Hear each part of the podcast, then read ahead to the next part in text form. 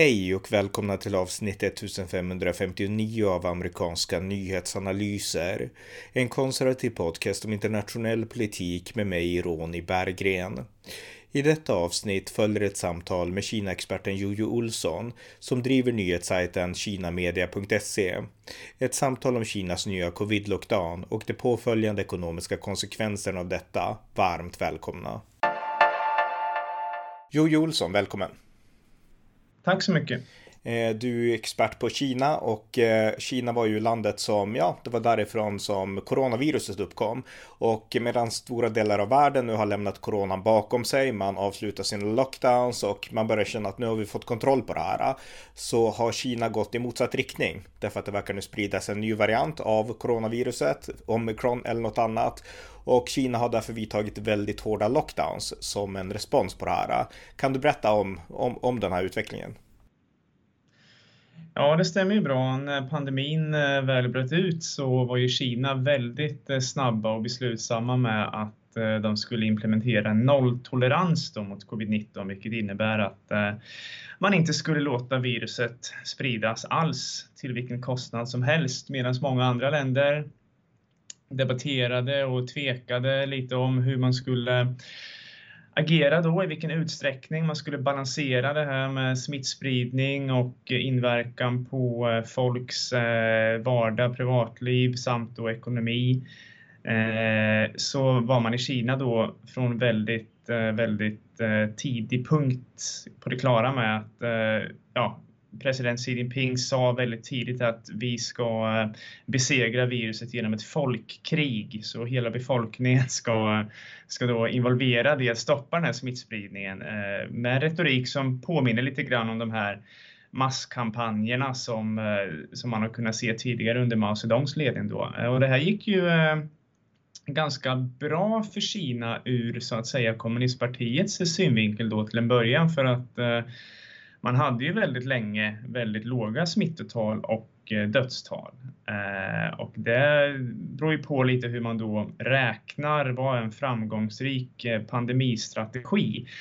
Vissa skulle kanske säga att livet står över allting annat. Vissa skulle å andra sidan säga då att ja, man måste hitta en balans där man då inte stänger ner hela samhället för det påverkar ja, med folks liv och ekonomi och, och så vidare. Men från kommunistpartiets synvinkel så var det i alla fall en väldigt framgångsrik nedstängning för i och med att ja, partiet har redan en så omfattande kontroll över hela samhället eh, med hjälp dels av övervakning och sitt maktmonopol men även av alla de här eh, teknologiska aspekterna, kameror, appar och så vidare som man redan hade på plats för att kunna kontrollera befolkningen. Och i och med att det inte finns någon opposition i Kina så kunde man ju genast utveckla alla de här kontrollmekanismerna eh, ytterligare då och använda dem för att kontrollera så att säga då virusspridningen.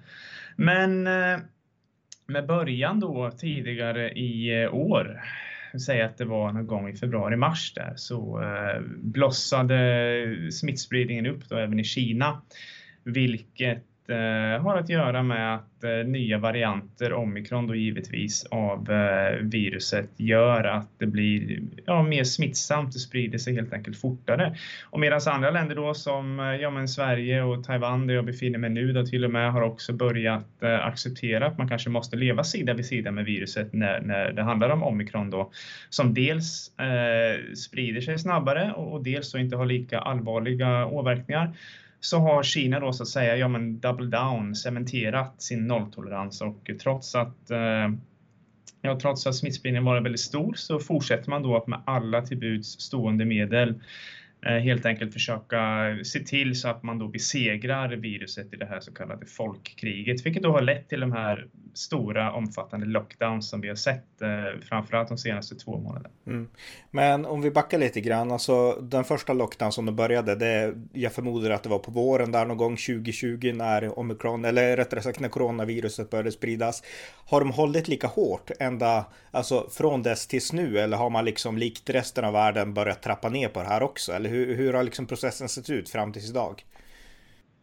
När viruset väl uppkom då var man väldigt snabb med att sätta framförallt då Wuhan, eh, staden där eh, smittan först eh, uppstod då, i en väldigt sträng lockdown och även då andra städer där viruset uppkom. Vi hade under fjolåret exempelvis så kunde man se då vissa ja, en handfull fall i eh, staden Xi'an där det bor omkring 10 miljoner människor. Då bara låste man ner den direkt eh, och kunde därmed stoppa då eh, den här spridningen. Så ja, men svaret på frågan är helt enkelt att eh, man har sedan början av 2020 eh, infört väldigt eh, strikta, tuffa lockdowns på de platserna där viruset har uppkommit. Men i och med att man har varit så pass strikt så har inte viruset uppkommit på särskilt många ställen. Så under lång tid så var det så att eh, i Kina så pågick livet ganska, som jag säga, normalt då eh, vid sidan av det faktum att man kunde inte resa ut från landet, ingen kunde resa in till landet eh, och när det väl uppstod en smittspridning någonstans så blev det panik. Men för den stora majoriteten av kineserna så var det inte särskilt många restriktioner förutom då om det skulle ha uppstått eh, någon mindre smittspridning i de städerna där, där, där vederbörande person bor så att säga. Men det här har ju nu ändrats väldigt fort i och med att man i Kina har bestämt sig för att eh, inte anpassa sin strategi efter eh, vetenskapen helt enkelt i och med att omikron eh, inte är lika allvarligt så att man inte behöver ha lika hårda åtgärder. Men eh, i och med att man ändå då från en ideologisk och politisk synvinkel vill fortsätta att besegra viruset då i, i det här folkkriget som man, som man har målat upp då från eh, kommunistpartiets ledning så eh, kan vi nu se istället då att ungefär 300-400 miljoner eh, kineser just nu då sitter i, i eh, olika former av lockdown medan övriga världen då öppnar upp. Just det. Och eh, den stad som det pratas mest om det är Shanghai, men det började inte där med lockdown. Så kan du berätta lite om då hur man då gör nu för att motverka omikron? Ja, det började ju som sagt var inte i Shanghai, utan det började då redan 2020 i Wuhan och eh, sen har det uppstått lite eh, mindre utbrott då på olika ställen som jag nyss nämnde. I Xi'an där det även varit eh, ja, men, eh, flera andra miljonstäder. Men med början tidigare i år så blev det plötsligt eh, stora utbrott på många platser samtidigt, vilket då har att göra med att eh, men det är omikron, en mer eh, lättspridd variant som har letat sig in då även till Kina. Och eh, den platsen som har varit mest omdiskuterad och där det här, eh, den här lockdown, den här väldigt eh, stränga nedstängningen har uppmärksammats mest är ju som sagt då Shanghai. Så att eh, i månadsskiftet är mars-april så var det, ja men en, ja, efter att myndigheterna hade då meddelat att det förelåg en viss smittspridning i eh, staden. Så ena dagen så sa man att ni kan vara lugna, vi tänker inte stänga ner staden, det blir ingen eh, lockdown i Shanghai. Och sen då bokstavligen talat dagen efter så annonserade de att det skulle bli en lockdown. För att eh, då hade man ju sannolikt, det här är ju ingenting som är belagt, men sannolikt hade man fått instruktion från centralregeringen i Peking att nu måste ni stänga ner här så att eh, ja, Shanghai måste bete sig som alla andra städer så att det här inte sprider sig. Så att eh, i enighet då med våran, vårt folkkrig och nolltolerans så måste ni stänga ner här. För det finns också en liten konflikt här eh, mellan så att säga centralregeringen i Peking och myndigheterna i Shanghai. För Shanghai är ju Kinas mest säga, globaliserade och liberala stad ur, ur flera synpunkter då, eh, förutom Hongkong som numera kan räknas till Kina. Men i alla fall i Shanghai då så de lokala myndigheterna hade säkert velat undvika en total nedstängning och det var därför man, man sa då till eh, invånarna ena dagen att det blir ingen nedstängning och sen andra dagen sa man nu kommer vi stänga ner.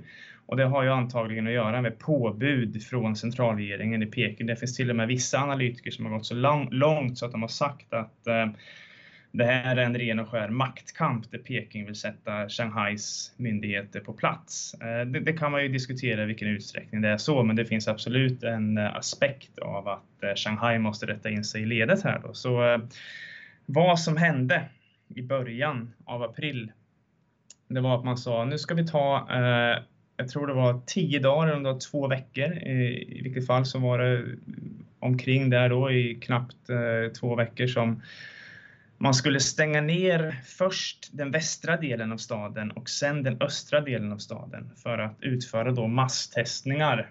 Och eh, beroende på eh, vart man upptäcker eh, fall då av covid-19 så skulle man även eh, ja, stänga ner de här platserna längre.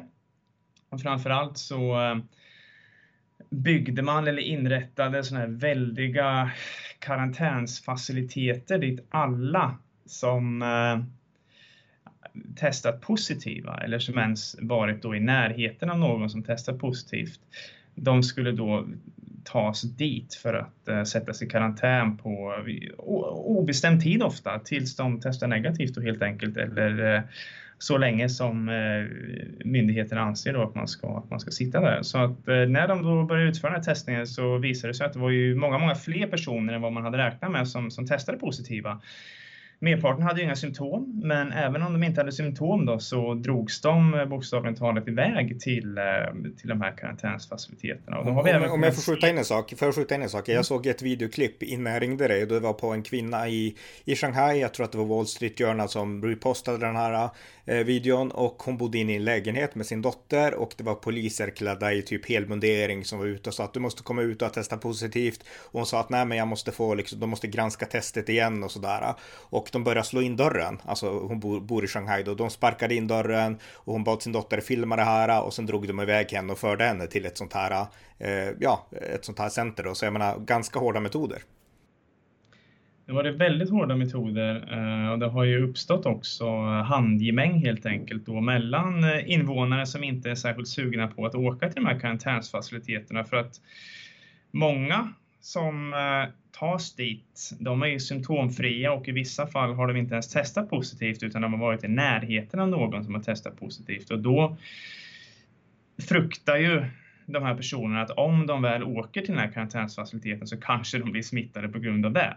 Så eh, det har ju varit ett väldigt stort motstånd, dels på grund av att man inte vill åka till de här eh, ofta väldigt eh, spartanska, för att uttrycka det milt, och faciliteterna där det ofta saknas möjlighet till dusch och, och så vidare i flera veckor. Så det är ena orsaken till motstånd. Och den andra orsaken till motstånd är ju att det har varit väldigt stora problem med logistik, matleveranser framför allt, men även annan logistik. Så att när de då helt enkelt har sagt till eh, en familj, ett bostadsområde, en stadsdel att från och med nu så får inte ni gå ut härifrån. Eh, då, då har ju alla givetvis försökt beställa mat samma dag, eh, samma timme från, från samma, samma app, samma leverantör och då har det inte fungerat att eh, en majoritet av de här beställningarna har inte kunnat göra så på grund av överbelastning. Och då har ju myndigheterna istället då försökt dela ut mat och eh, då har väl inte, ja faktiskt har det rapporterats om, om, om svält på vissa ställen. Sen har det väl inte bekräftats att det är någon som har svält till döds då, men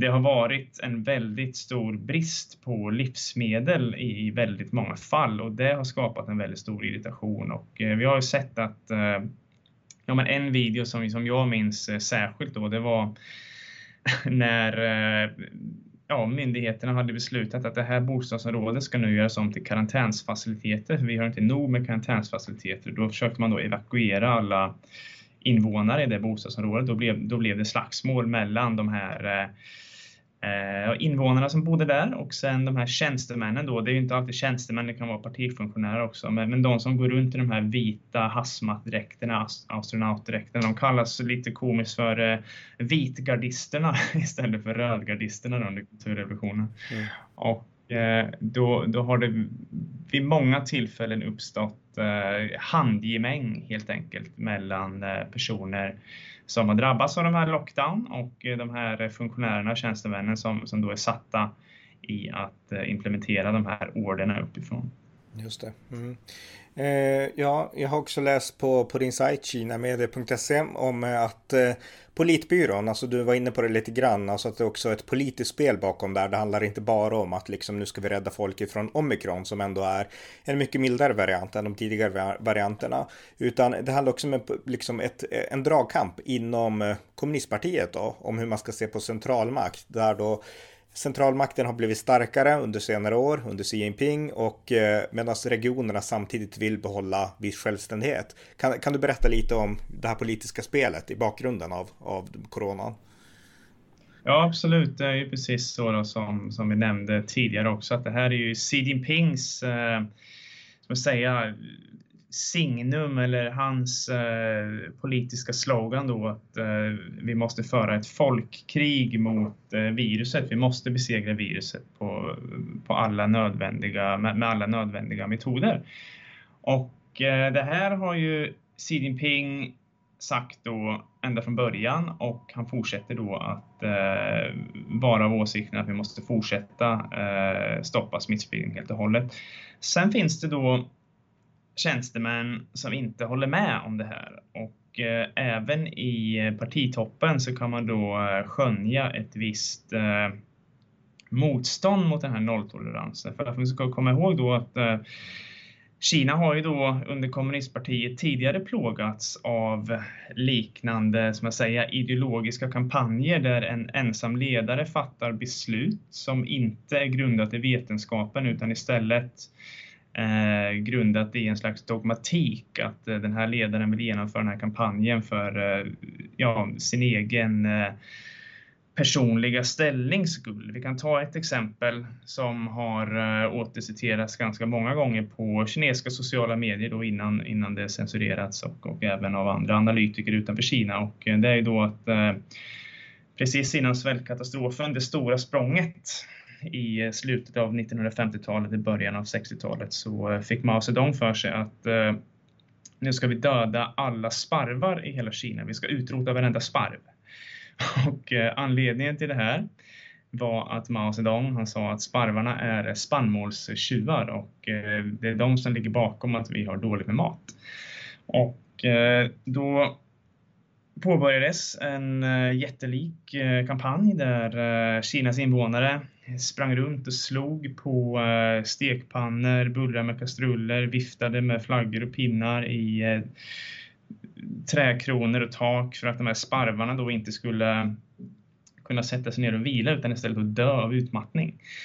Eh, så att eh, 1958 så hade man ihjäl ett antal miljarder sparvar. Det finns en uppskattning, jag kommer inte ihåg exakt, men, men det handlar i alla fall om flera miljarder sparvar. Och, eh, det här gjorde Mao Zedong trots att det fanns experter som sa att om du dödar alla sparvar, sparvar så kommer du eh, rubba ekosystemet eh, och Eh, biologiska systemet och det kommer leda till att eh, skörden istället förstörs av eh, skadedjur, insekter och andra skadedjur. Och det var precis vad som hände. Så efter den här sparvkampanjen då 1958 som Mao genomförde trots att han inte eh, ja, så att säga, i motstridighet till experternas råd då, eh, så dog tiotals miljoner kineser i, i svält, vilket också hade att göra med, med andra eh, vansinnesbeslut under det stora språnget eh, som också är av samma karaktär. Men slutsatsen man kan dra av det här är då att eh, paralleller görs mellan Xi Jinpings agerande att inte lyssna på sina egna experter, inte ta del av forskningen och framförallt då envisas med att inte alls använda några utländska vaccin utan vänta till att Kina utvecklar sina egna mRNA-vaccin för de vacciner Kina har idag är inte lika effektiva som de utländska vaccinen. Men trots allt det här då, forskning, vaccin och eh, att de egna experterna i Kina också eh, ifrågasätter nolltoleransen. Eh, så fortsätter Xi Jinping att envisas med det här. Och det har givetvis väckt då tvivel även inom partitoppen. Så framförallt har vi kunnat se, ja men vi har ju sett som jag nyss nämnde då att Shanghais myndigheter var inte alls lika sugna på att stänga ner innan de då fick påbud från centralregeringen att de var tvungna att göra det. Och sen har vi kunnat sett eh, som en avslutning här då den eh, kinesiska premiärministern Li Keqiang. Han har ju under nästan tio års tid nu fått verka i skuggan av Xi Jinping eftersom han är mer marknadsorienterad, eller ja, liberal från en kinesisk synvinkel. Då. Han vill alltså förändra den ekonomiska strukturen inom det rådande systemet. Det handlar inte om någon oppositionspolitiker i, i ordets rätta namn, men han har ju då inte fått ha samma ansvar för inrikespolitik och ekonomi som premiärministrar vanligtvis har i och med att Xi Jinping har då från, sin, från början av sitt presidentskap alltid eh, förespråkat att partiet ska styra eh, hela samhället inklusive ekonomin. Mm. Men nu har vi sett de senaste månaderna, framförallt senaste månaden, eh, att Li Keqiang, premiärministern, har fått mycket mer uppmärksamhet, mycket mer uppskattning i statliga kinesiska medier, vilket man då får bedriva lite kremologi och, titta på vad som sägs om olika ledare i, i de statliga medierna. Och flera kampanjer som Xi Jinping tidigare har satt igång har då ifrågasatts eh, med eh, premiärministern i spetsen och de har även rullats tillbaka lite grann då det handlar om tillslag mot eh, teknikbolag, och eh, hårdare regler för, eh, för investerare och så vidare. Men även nu nolltoleransen har ju då börjat tydligt att eh, ifrågasättas inom vissa delar av partiet också, även fast det fortfarande då censureras eh, när det sker. Mm. Jag är ju så pass intresserad av historia så jag skulle vilja ställa en fråga om vi hoppar tillbaka till Maos eh, krig mot sparvar om man säger så. Folk på den tiden, det här är ett sidospår, men trodde de på det här? Trodde de på att det Mao säger är sant eller gjorde man det bara för att man fick orden? Eller trodde man verkligen att sparvarna är skulden till vår, alltså att de är mm, vetetjuvar? Det var nog uh, olika beroende på vem uh, i den här kampanjen som du frågar. Det var ju tiotals, hundratals miljoner människor som, uh, som medverkade och Mao Zedong var ju lite av en halvgud så det var ju många som helt enkelt var övertygade om att vad han säger det, det, det är rätt. Det är liksom helt rätt. Och sen var det ju också då givetvis eh, kineser som tänkte att jaha, det här verkar ju väldigt mystiskt, men om jag inte är med på den här, eller om jag motsätter mig den här kampanjen, ja då kanske det är mig de slår ihjäl istället för sparvarna. Så att eh, det, var, det, det fanns nog eh, alla möjliga anledningar för medborgare att foga sig, att rätta in sig i ledet under den här våldsamma perioden i Kinas historia. Och om du skulle göra samma analys av eh, synen nu då på lockdowns och Xi Jinping, är det liksom den blinda lydnaden eller bara att man liksom, att man tror att lockdowns är bra eller att man, ja, vi kan inte göra annat? Det har uppstått väldigt mycket motstånd mot de här lockdownen, eh, nedstängningarna. Man har kunnat se framförallt på sociala medier i Kina. Det har postats videofilmer, det har postats inspelade ljudfiler, folk som då har antingen bråkat med tjänstemän eller har eh, klagat på hur de själva har drabbats. Eh, det har varit ja, men det här vanliga satiren eh, som används då på sociala medier för att kringgå censuren. Det har varit ett stadigt uttryck av missnöje som dock har censurerats i lika stadigt, eh, lika stadigt takt som de kommit in. Men vad som sker den här gången i Kina, precis som eh, många gånger tidigare, om man jämför med exempelvis då luftföroreningar och miljöproblem, det är att protesterna är alltid isolerade till en särskild plats. Eh, man tänker som kinesisk invånare så här idag att eh, det här är dåligt för mig, det här är dåligt för mitt grannskap, mitt bostadsområde och på sin höjd min, min stadsdel eller min stad.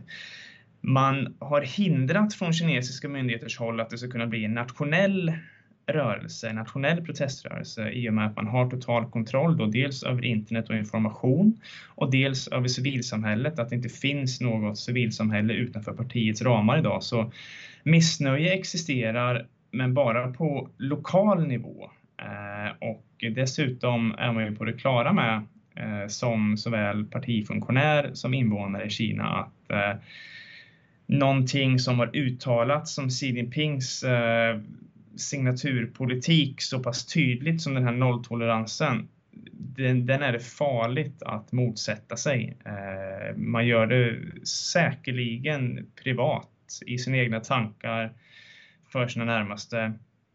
Men eh, i den mån eh, det sker öppet så är det som sagt var då lokalt missnöje kanske mot de här vitgardisternas eh, framfart då eller mot att man ens eget bostadsområde kanske inte har fått en matleverans. Men det finns samtidigt inga tankar på att det här ska göras till en nationell rörelse där vi, eh, där vi framtvingar någon ny politik eller byter ledare.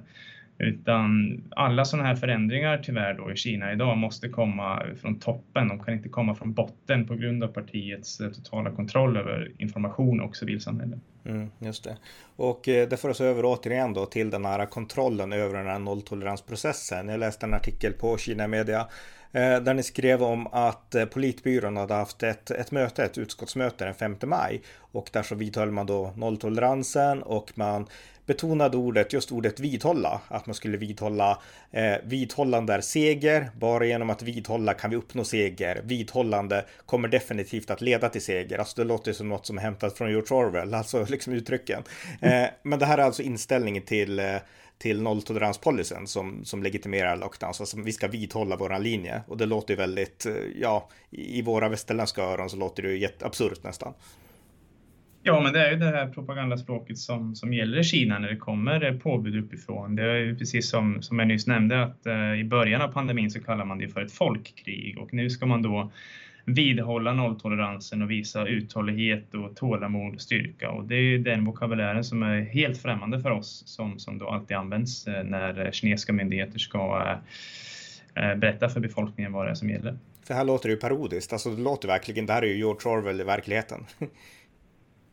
ja, absolut. Och som Kina-bevakare så är det här ingenting nytt. Eh, så det får inte mig att höja på ögonbrynen direkt, men taget i sitt sammanhang så visst, det är ju eh, helt annorlunda retorik än, vad, vad man skulle kunna höra i exempelvis eh, ja, men, riksdagens utrikesdeklaration. Mm. Kina har också beslutat att hindra sina medborgare från att lämna landet. Kan du berätta lite om det? För det har också att göra med det här då med nolltoleransen mot covid.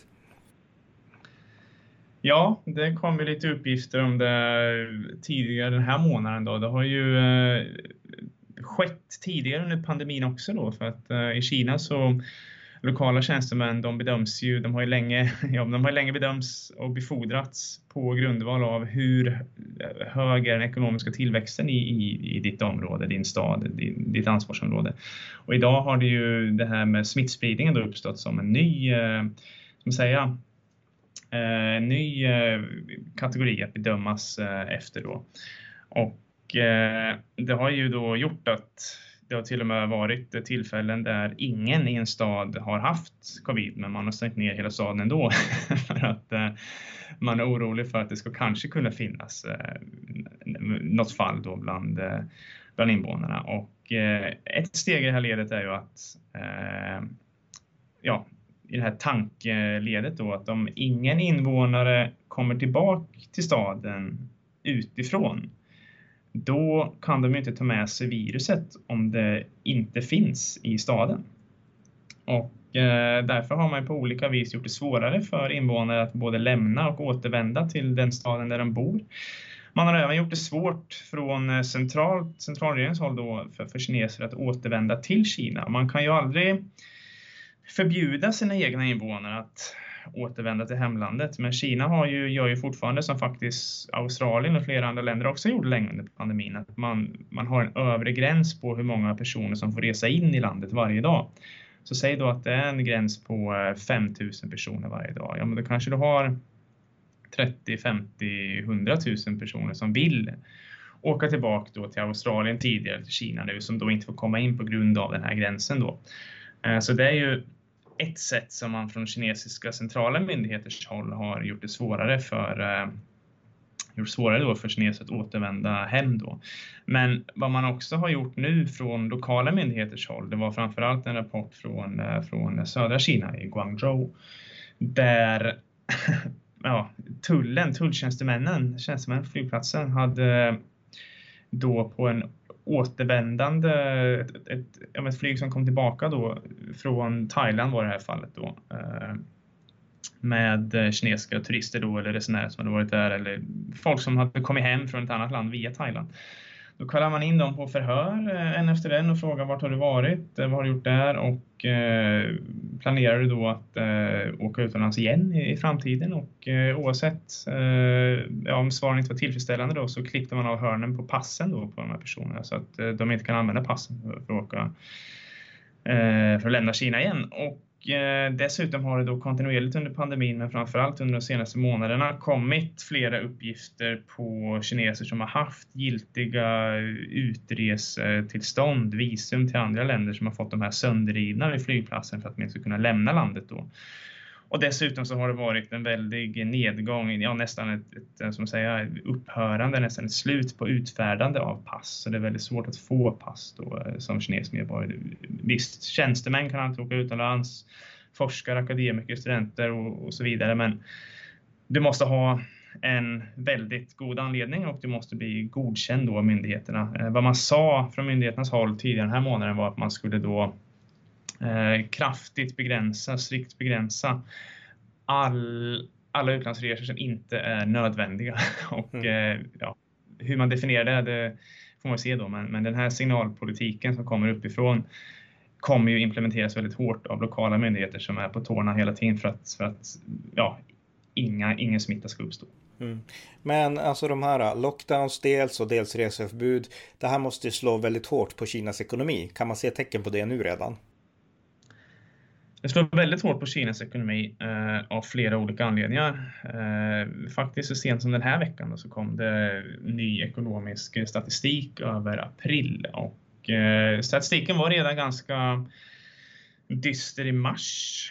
Men den förväntades bli ännu värre i april då eftersom vi haft eh, dels hela Shanghai men även många andra städer under lockdown i, i april. Och eh, ja, vad vi har kunnat se är ju att eh, här, eh, givetvis detaljhandeln har ju rasat Eh, från att eh, under delar av eh, fjolåret då på månads, månadsvis på årsbasis har stigit med 20-30 procent på grund av eh, en eh, så att säga, gummibandseffekt från året innan där så, så rasar detaljhandeln nu med 11 procent var det då i, i april på årsbasis och det är mycket högre än vad analytikerna hade förväntat sig. Man hade förväntat sig dras på eller ja, en minskning på omkring 5-6 procent och så där. Och dessutom kan man se att eh, eh, produktionen i Kina och dessutom exporten, handeln överhuvudtaget, den har ju stagnerat. Eh, den växer ju fortfarande på årsbasis i och med att eh, fjolåret också var svagt på grund av pandemin då i, i många avseenden. Så, men, men den har ju stagnerat här, så istället för tillväxtsiffror på omkring 10% som vi är vana vid så, eh, så ökar då handeln och eh,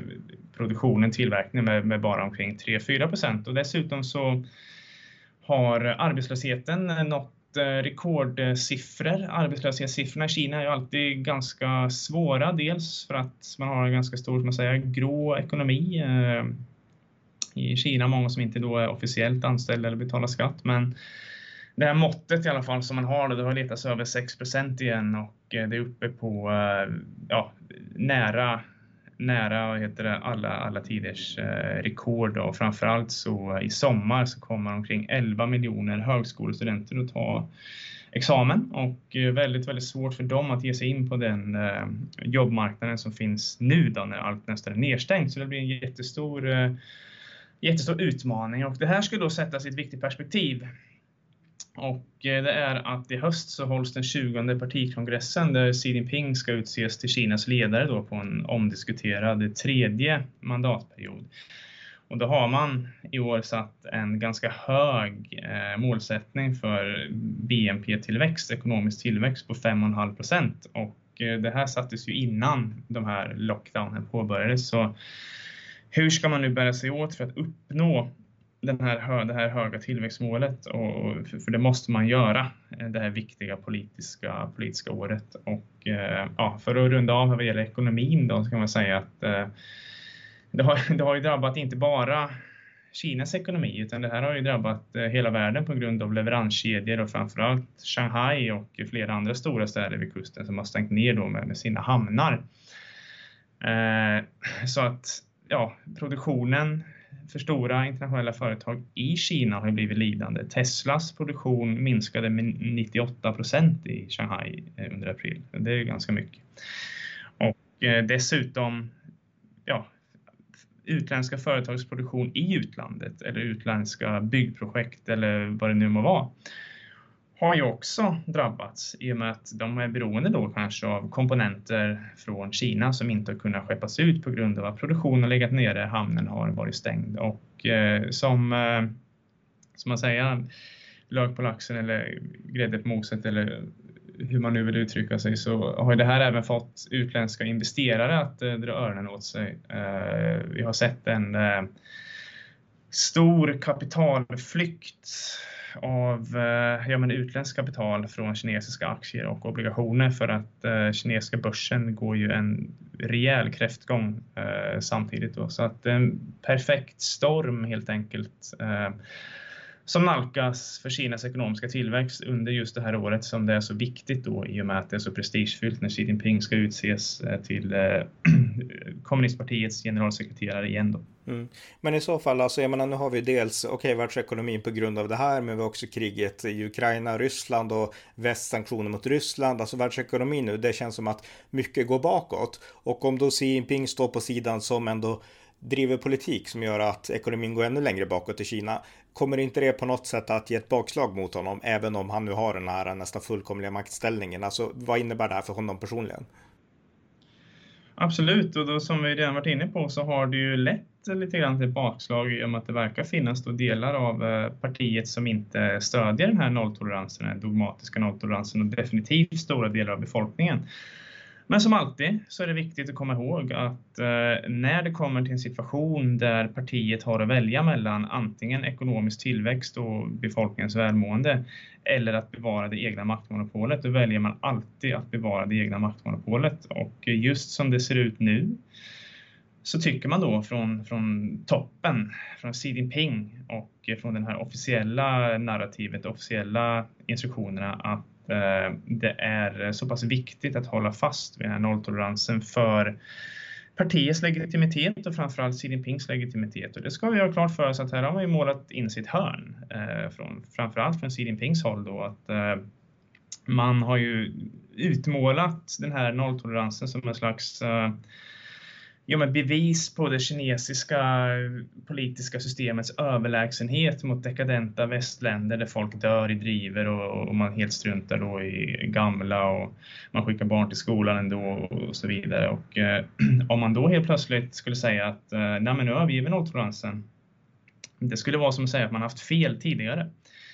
Eh, så det blir då väldigt svårt att, eh, att förklara. Så ja, fram tills partikongressen i november så vill man ju absolut inte ha någon större smittspridning. Eh, förutom att det är svårt att förklara rent ideologiskt så finns det två andra faktorer också som, eh, som spelar in. Och det ena är att Kinas sjukvårdssystem är ju inte utbyggt på samma vis som i många västländer. Det finns väldigt få eh, säger man, sjukhussängar per, eh, per capita. Då, så att eh, en stor smittspridning skulle, skulle vara en väldig belastning på det här redan eh, undermåliga sjukvårdssystemet. Och eh, dessutom då så, eh, ja, vaccinfrågan.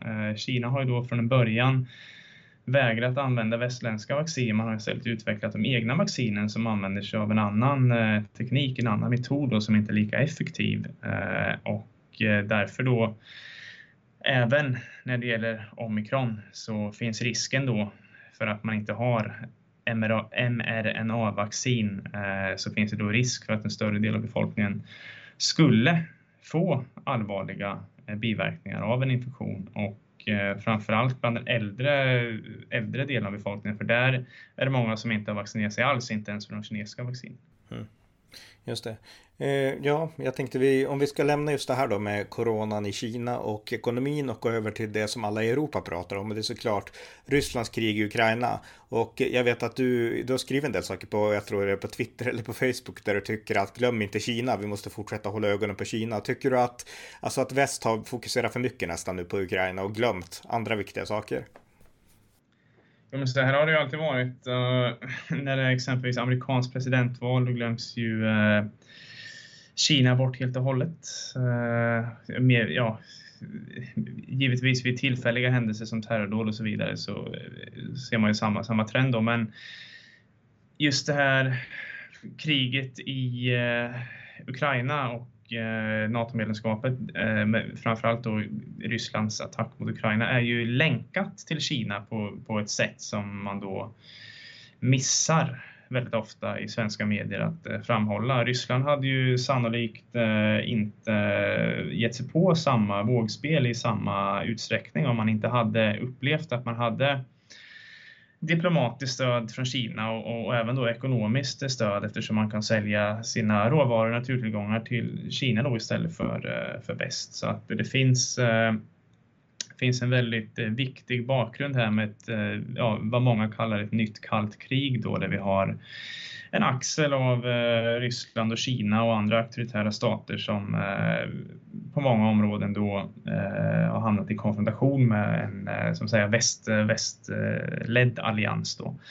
Eh, och eh, i rapporteringen kring Ryssland och Ukraina så är det bara fokus på Putin och själva då kriget i Ukraina, eh, de här bakomliggande, som man säger, bakomliggande mekanismerna och framförallt relationen då Kina-Ryssland och eh, vad eh, Kina i det här läget då världens största diktatur eh, betyder för europeisk säkerhetspolitik. Det glömmer man då ofta, glömmer man då ofta bort och eh, framförallt så försvinner ju inte nyheterna i Kina bara för att det är ett krig i Europa utan Tvärtom så, eh, som vi nyss har pratat om här, så eh, ja, ser vi ju en eh, ekonomisk kollaps just inför den viktigaste partikongressen på flera årtionden. Och det är som upplagt för en ja, men, maktkamp, inre slitningar, politiska förändringar,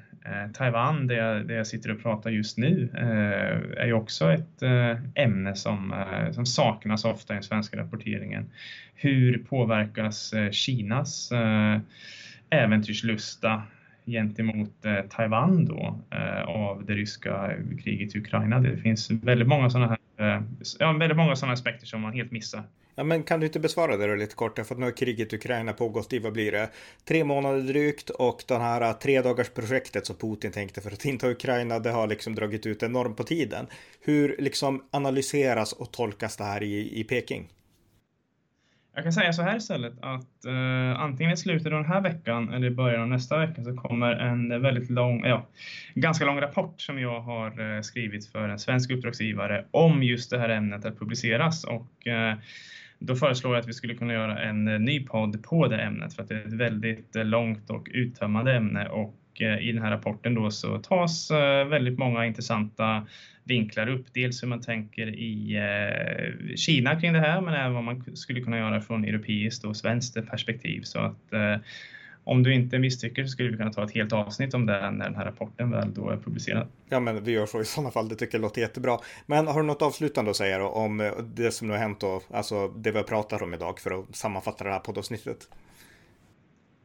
Väldigt spännande att titta nu vad som händer i Shanghai för att uh, man har Ja, även fast det inte har varit några nya fall då av covid-19 de senaste dagarna så fortsätter man den här uh, lockdownen och man, man har då sagt att man ska gradvis ska börja öppna butiker och eh, allmänna då, eh, platser, släppa ut folket igen. Alltså det är många som inte varit utanför sin lägenhet på 40-50 dagar. Det är liksom bara tänka, tänka på det. Eh, ska man göra nu gradvis fram till första juni och sen ska man ta något nytt eh, form av beslut då. Så att det är intressant att hålla ögonen öppna nu eh, vad som händer i Shanghai de kommande eh, tio dagarna, två veckorna eh, när man börjar uppstaden då. Om nya fall eh, upp, ja, uppstår igen så kommer man garanterat att stänga ner igen. Helt mm. Och en sista sak, alltså bara för att upplysa svenska lyssnare, därför att alla är inte så bekanta med Kina, men Shanghai, att vi pratar om just den staden, det beror på att det här är verkligen en extremt viktig stad i Kina. Det är inte bara vilken stad som helst, utan det här är en ekonomisk hubb i Kina egentligen. Ja, till att börja med så är Kinas största stad, det bor 25 miljoner invånare där då, så att eh, det, det, påverkar ju många människor. Och dels då, som du säger så är det ju Kinas dels eh, finansstad men även eh, en av de viktigaste tillverkningshubbarna där vi även har då världens största hamn eh, ligger och eh, det är klart att eh, effekten eh, av en lockdown i Shanghai blir mycket, mycket större både i Kina och internationellt än eh, två 10 miljoner städer inne i Kina. Mm, just det. Okej, okay, men tack så mycket Hugo Olsson. Ja, tack så mycket. Tack för att ni har lyssnat på amerikanska nyhetsanalyser. Det är så här på slutet vill mana er som har möjlighet att skänka en slant till valfri organisation som bistår Ukraina. Solidaritet omsatt i praktisk handling är ett litet pris för det försvar av hela Europa som Ukraina nu uppbådar. Det var allt för denna gång. Vi hörs snart igen. Allt gott tills dess.